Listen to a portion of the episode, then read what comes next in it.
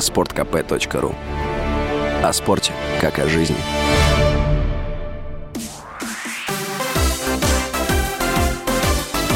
Новости спорта. Хоккеисты Казанского Акбарса обыграли Сочи со счетом четыре три по буллитам в гостевом матче регулярного чемпионата континентальной хоккейной лиги. Сочи проиграл четырнадцатый матч подряд. Акбарс занимает седьмое место в турнирной таблице Восточной конференции. Клуб из Краснодарского края расположился на последнем месте на западе. В следующем матче Акбарс двадцать восьмого ноября примет Магнитогорский Металлург. Сочи в тот же день дома сыграет с Нижнекамским нефтехимиком. Казанский «Зенит» обыграл «Факел» из Нового Уренгоя в финале Кубка России по волейболу. Встреча завершилась со счетом три ноль. Финал четырех Кубка России состоялся в Новом Уренгое. В турнире также играли «Белогорье» и «Новосибирский локомотив». «Зенит» выиграл Кубок России в одиннадцатый раз. Это рекордный результат.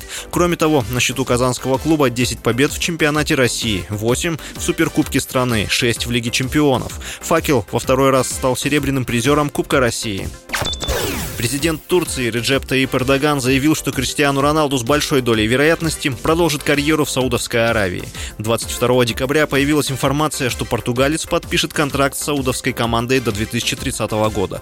Уточнялось, что первые два с половиной года Роналду проведет в клубе в качестве игрока. Затем нападающий станет послом Саудовской Аравии для продвижения совместной с Египтом и Грецией заявки на проведение чемпионата мира две тысячи тридцать. двадцать второго ноября Манчестер Юнайтед, за который Роналду играл с прошлого года, официально объявил о расторжении соглашения с форвардом по взаимному согласию сторон. Перед этим футболист обвинил Манчестер Юнайтед в предательстве и заявил, что не уважает главного тренера Эрика Тенхага. С вами был Василий Воронин. Больше спортивных новостей читайте на сайте спорт кэ пэ точка ру.